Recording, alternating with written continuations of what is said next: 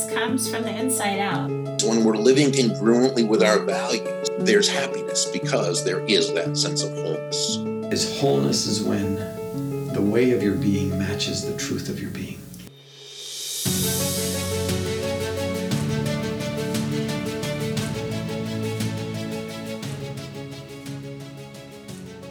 In this episode, we move on to part two of the book, and he calls this The Power of Doubt. And it begins with chapter eight, titled The Power of Doubt, the Fifth Agreement Be skeptical, but learn to listen. He begins kind of repeating this theme that has been happening throughout the book. He says, Humans speak with symbols, and that symbols aren't the truth. Symbols are only the truth because we agree, not because they are really the truth. But the second half of the agreement is to learn to listen. And the reason is simple. When you learn to listen, you understand the meaning of the symbols that people are using. You understand their story, and the communication improves a lot. Then, perhaps, instead of all the confusion among humans who inhabit the earth, there will be clarity. Whenever you hear a message from yourself or from another artist, simply ask, Is it truth or is it not truth? Is it reality or is it virtual reality? The doubt takes you behind the symbols and makes you responsible for every message you deliver and receive. This is something that takes a minute it's something that we don't do automatically. We don't stop and ask ourselves, is this true when someone's speaking to us? And I'm talking about someone just telling us about their vacation, when they're telling you their story about anything, even if it's something great like their vacation. When you take a minute and use this tool to ask yourself, is it true? Not that they're telling you a lie, but is there a message behind the message that they're actually speaking with symbols, words, actions? Look at their facial expressions and see if there's something deeper in the story that they're sharing. You will learn so much more about them and about the world when you do this this is one of the things I really loved when I started learning about energy work because this is the idea behind it is that there is this communication happening from the body, um, from the heart, from the mind that is not about words and it's not about symbols. And if we tune into it, we can learn so much about ourselves and the other person there is this connection that we have, which I always talk about. The spiritual body is all about connection and meaning. And this is those times where if you do stop and even when there someone's telling you a story that seems like nothing, if you tune in and you tune in by just kind of asking yourself, you know, first, you know, what's going on inside of me? Am I listening to them? you know, is this true what they're telling me? Is there more behind it? Then it becomes a spiritual experience to be in communication and relationship and connection with this person. And you're just talking about their vacation. But you feel this energy inside of your of you and it's magical. It feels so amazing. And we've cut ourselves up off from that so much one, I think, because you need your body to feel those sensations, and we don't like our bodies. We judge them in so many ways. We we think of them as bad or gross. we judge them, right? And in that simple judgment of even this doesn't look good, we don't want to receive the messages that it's giving us. But those messages it this is the point this is the time is when you're in this simple conversation with someone and that connection brings sensations of warmth and pure joy and just the most wonderful and beautiful human experience that we can have. But we can't have them without tuning in to this place that's unseen, this place that's behind the words that they're saying, the place that we're understanding that we're hearing their their story from because when we take in the information like we've spoken in before we're attaching it to our own experiences in the past and sometimes in that we are missing out on the communication so instead of kind of going back and relating to it let's find connection to the person feel behind the words and not behind our own we're moving into our own language our own symbols I hope that makes some sense. He says, of course, we need to be careful when we're being skeptical. And he, I, I'm so glad that he adds this in. He says, skepticism can go in two directions. One way is to pretend to be skeptical because you think you're too smart to be gullible. This is not skepticism. To be skeptical is not to believe everything you hear and you don't believe it because it's not the truth. That's all. The way to be skeptical is just to be aware that the entire humanity believes in lies. You know that humans distort the truth because we are dreaming, and our dream is just a reflection of the truth. This kind of goes back to what I was saying before that, you know, when we're in this communication, a lot of times we are relating our experience, which is good, but we kind of distort the message.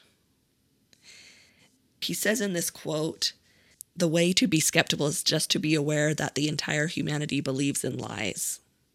And I just want to talk about that word lie. In fact, we can use this as an experiment right now. When you hear that, when I when I quoted that again, and I'll say it one more time.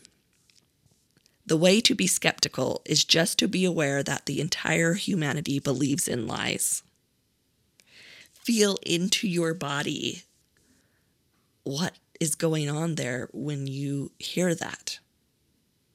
Think about or notice the defenses that maybe come up or the justifications. Sometimes we're like, you know, immediately, usually we have this relationship to it. And we're either in defense, like, except for this, or we're like, yeah, this person or this, this group or whatever and we're right there with our story using this quote in our own relationship to it when each of the words are completely benign. It's our meaning, it's our experience that weighs what happens with this sentence. And when I say that and when you looked at that that defense or the justification or whatever whatever story shows up pay attention to that story. Pay attention to what that is. Most likely, there's things in that story that present themselves almost immediately when I talk about the entire humanity believes in lies. Chances are there's some healing that's hap- that needs to happen there. Chances are we've put a lot of emphasis on that sentence in a way that really isn't the truth. Meaning, someone else has a different truth about it, which we'll talk about later, doesn't mean that your truth doesn't matter. But we need to begin to look at it. And that's what, to me, this book, especially this agreement, doubt, and learn to listen, is all about because we kind of we've kind of moved in all these directions in our society uh, headstrong forward, not realizing that we're taking some of these stories with us and we think everybody agrees with that story or everybody understands from that perspective, and they don't. We don't. We're not meant to. He says in the book people will come to you and tell you their point of view, what they believe is truth, but you won't judge it if it's truth or if it's not truth. You don't have any judgment, but you do have respect. You listen in the way other people express their symbols, knowing that whatever they say is a distortion of their beliefs. You know that what they are telling you is nothing but a story, and you know it and this is important, because you can feel it. Like we talked about before, when you pause for a moment and you feel it. And again, this is using strong language. We, we kind of put it into these important conversations that we might be having, but it happens on the simplest ones automatically. When someone's telling your story, they're telling you again about their vacation. Maybe they're telling you all the good things about it, and then maybe you're going to think, huh, is she or he or they okay right now? Are they trying to make up for something within my, themselves? And it's not about a judgment, like he says. It's just respect. Oh, I'm I can feel that. I can feel that they have a little insecurity, and this is how they're presenting themselves by telling me about their wonderful vacation. Or at the same time, what if they are telling you about their vacation and everything seems to be what everything went wrong? And as you don't listen or don't believe their story and understand that they're coming with you to you with this story through their distortion and their beliefs, it changes things. So they're telling you all these negative things that happened on their trip. And you stop and feel into your body and think, oh, wow. I don't know if this person can feel if they're nervous about bragging. And so they want to make sure that they're not bragging. And so they're going to tell some of the difficult things. Or maybe that, oh, wow, this person's, you know, I wonder, you know, we don't even have to go into the whole story of a wonder, but just being aware and feeling that while they're telling me these negative things, something's distorted in their belief.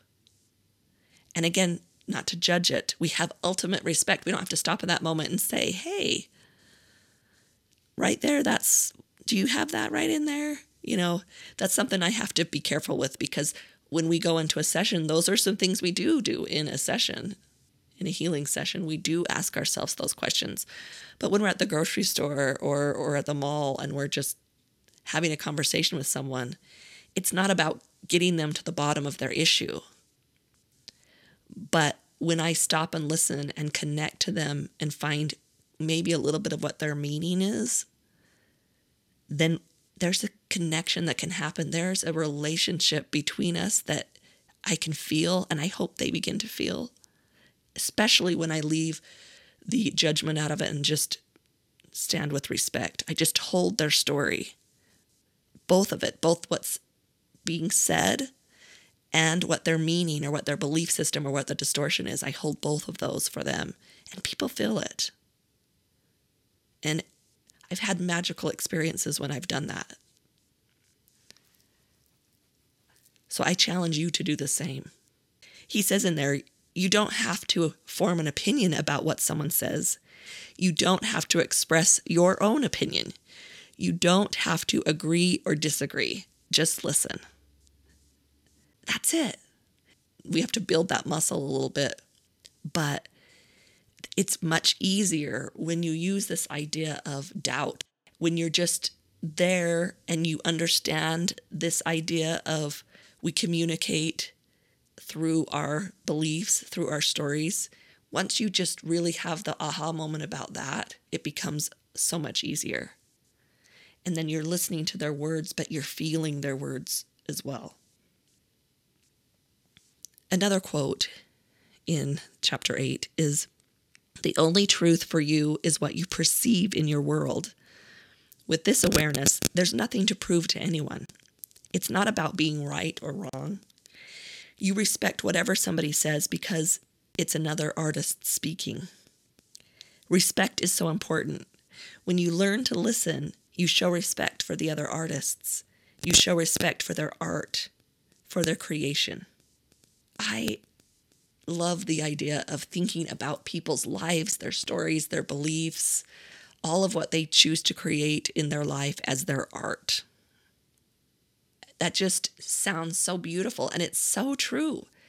Sometimes there's art that doesn't appeal to me, that's not my taste. But to other people, that's the greatest art in the world. And so there's no judgment, there's no need for judgment around it. I simply choose to put in my walls in my home the art that speaks to me. And I don't worry about art that speaks to someone else, even if it's the thing that I think is just terrible, ugly art. It serves a purpose somewhere for someone. It serves them in some way, even if it's a dysfunctional way. It serves them, and I can honor their desire for that art, their need for that art. I love the idea of art. A few years back, I was with my daughter, and we had had an experience in our junior high where she was younger. She was uh, in elementary school, but her brothers were in junior high. And there was a young junior high girl who had accidentally played with a gun and sh- shot and killed a younger sibling. And it just kind of rocked our area. Was so tragic.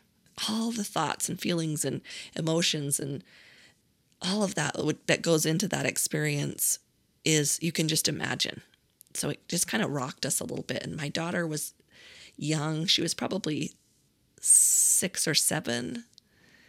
And we were driving at night and and she was sitting in the back of the car. I think she she was young enough she needed to sit in the back and it was just me and her.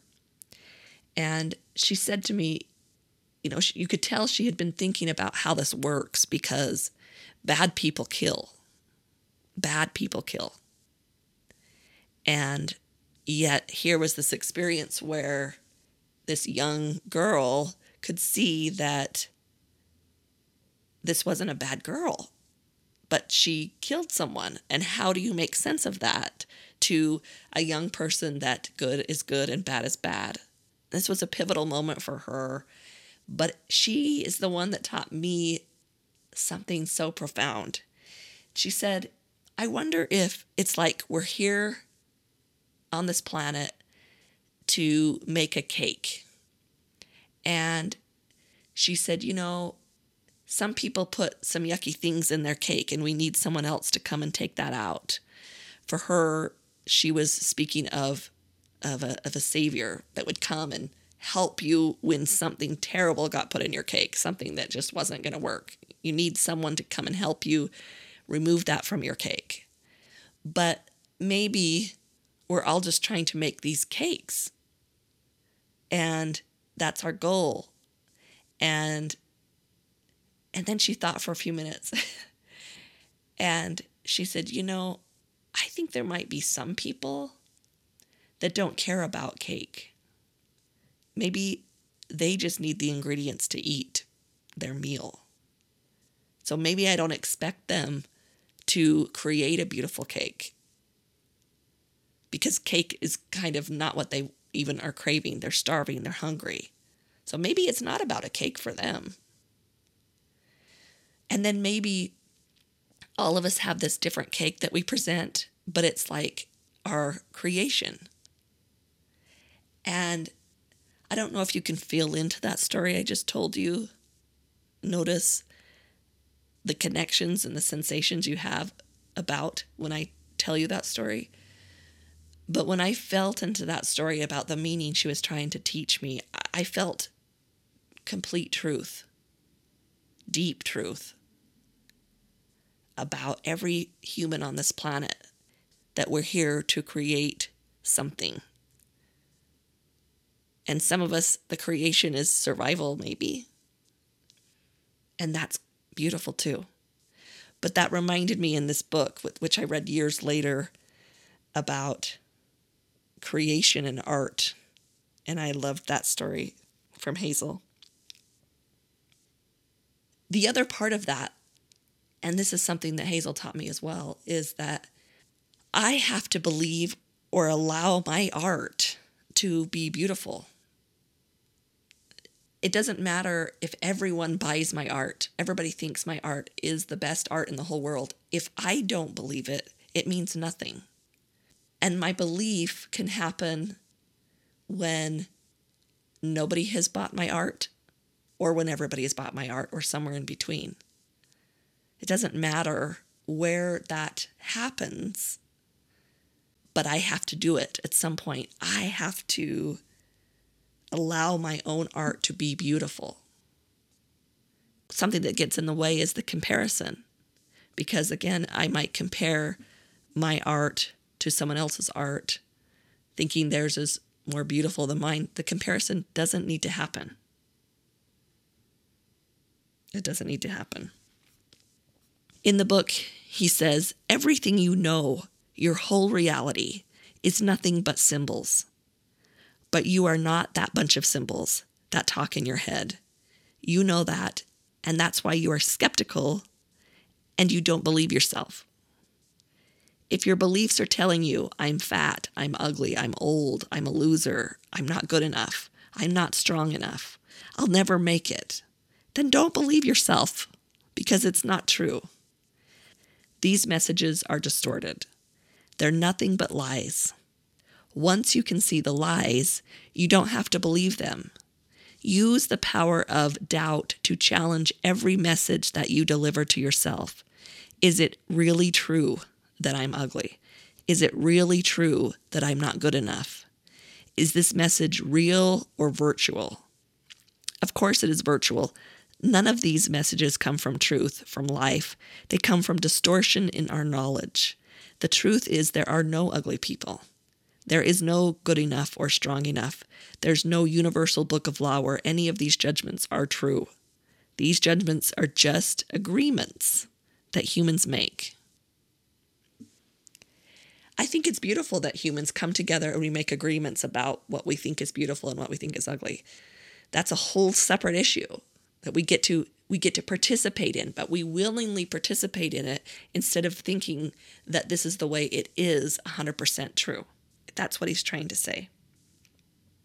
Back to a little bit of Hazel's art, he says, You are the artist.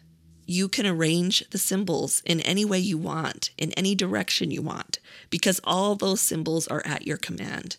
You can use the symbols to ask for what you need, to express what you want, what you don't want. You can express your thoughts, your feelings, your dreams in the most beautiful poetry or prose.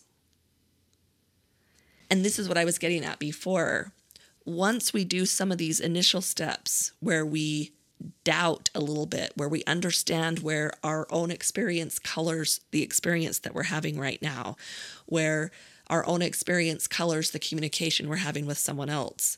When we tune into ourselves when we start to feel this connection between people and we understand that that they're doing that too we're doing that we're doing they're doing that then we get to move into this whole other realm of walking through the earth with our own paintbrush creating our art not worrying about whether it's good enough not worrying about whether we are doing it right or wrong we become even more of a creator because we're doing it with intention and we're doing it with our own way of looking at things. And that's okay. And then we become so authentic in that because what we're saying and what we're doing and what we're speaking, we're choosing it, knowing that we're creating it. There's just some confidence that gets built there. And when we have that confidence within ourselves, then when somebody else is creating something and we understand it's their story and we understand they're doing it on their side, whatever it is, we, we can just let them. And we don't have to find that discomfort in between us. All of this you know that he's really talking about he's not talking about you know that this, people are lying about their stories or that it didn't really happen you know again i just want to iterate reiterate all of what he is saying is about communicating with symbols. Symbols are letters, words, numbers, written or spoken. They might be pictures. We speak a lot in innuendo. I find as I've learned this process, it's true. A lot of times we don't even hardly finish a sentence. If we were to put that sentence on the paper and have an English professor grade it, it wouldn't even make sense. We speak so much more in this the symbol, the symbol way of thinking beyond the words. And so those are, that's where the agreement comes in because we need to have that agreement in order for that communication to work. But we need to stop, look, and really understand the agreement, whether it's within ourselves or whether it's with the other person or people we're talking to.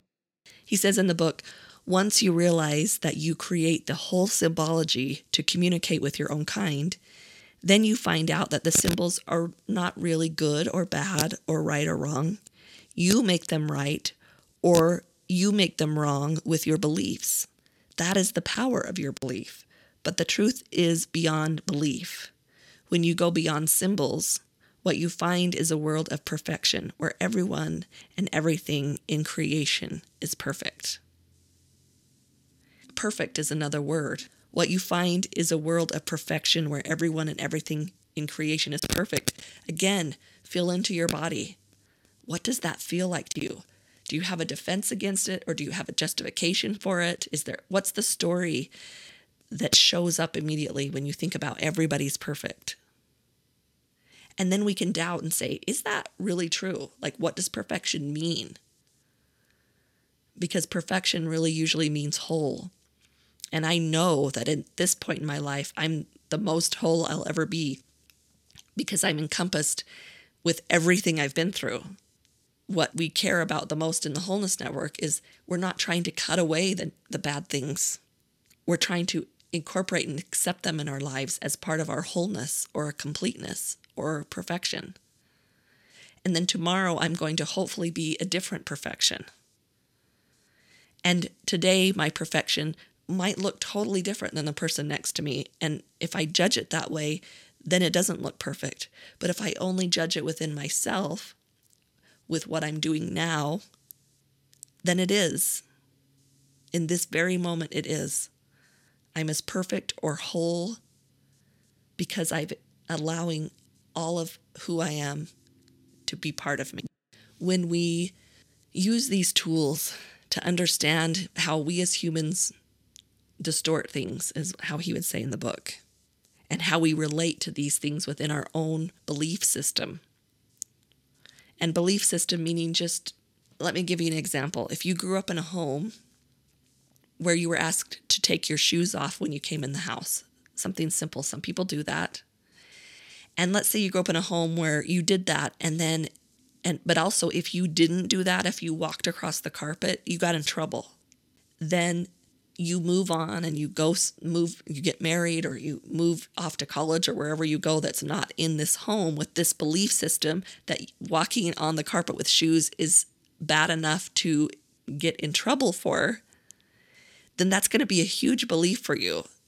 And when people walk across the carpet you're going to have this idea or this feeling or this distortion going on your mind that walking on carpet is bad and that person shouldn't do it. Or maybe even like, see, walking on your carpet doesn't kill you. And you're going through life with just this simple belief. But really, when you go underneath it, is that true? Is that important? But that was just your belief system that happened within your home. And, and just to understand that that's different than the truth. And then we can choose does that support me or not? I hope that I can communicate with distortion and of communication that we have this idea of really learning to create your own life and to allow yourself to see your creation as beautiful. It's your opinion, it's your taste, and that's okay. And so move through the world with the confidence that you are creating with intention and your creation is beautiful. We invite you to thewholenessnetwork.com where you'll find the Wholeness Library. Inside, you'll find tutorials, downloads, mini classes, and all sorts of streaming content for you on your wholeness journey.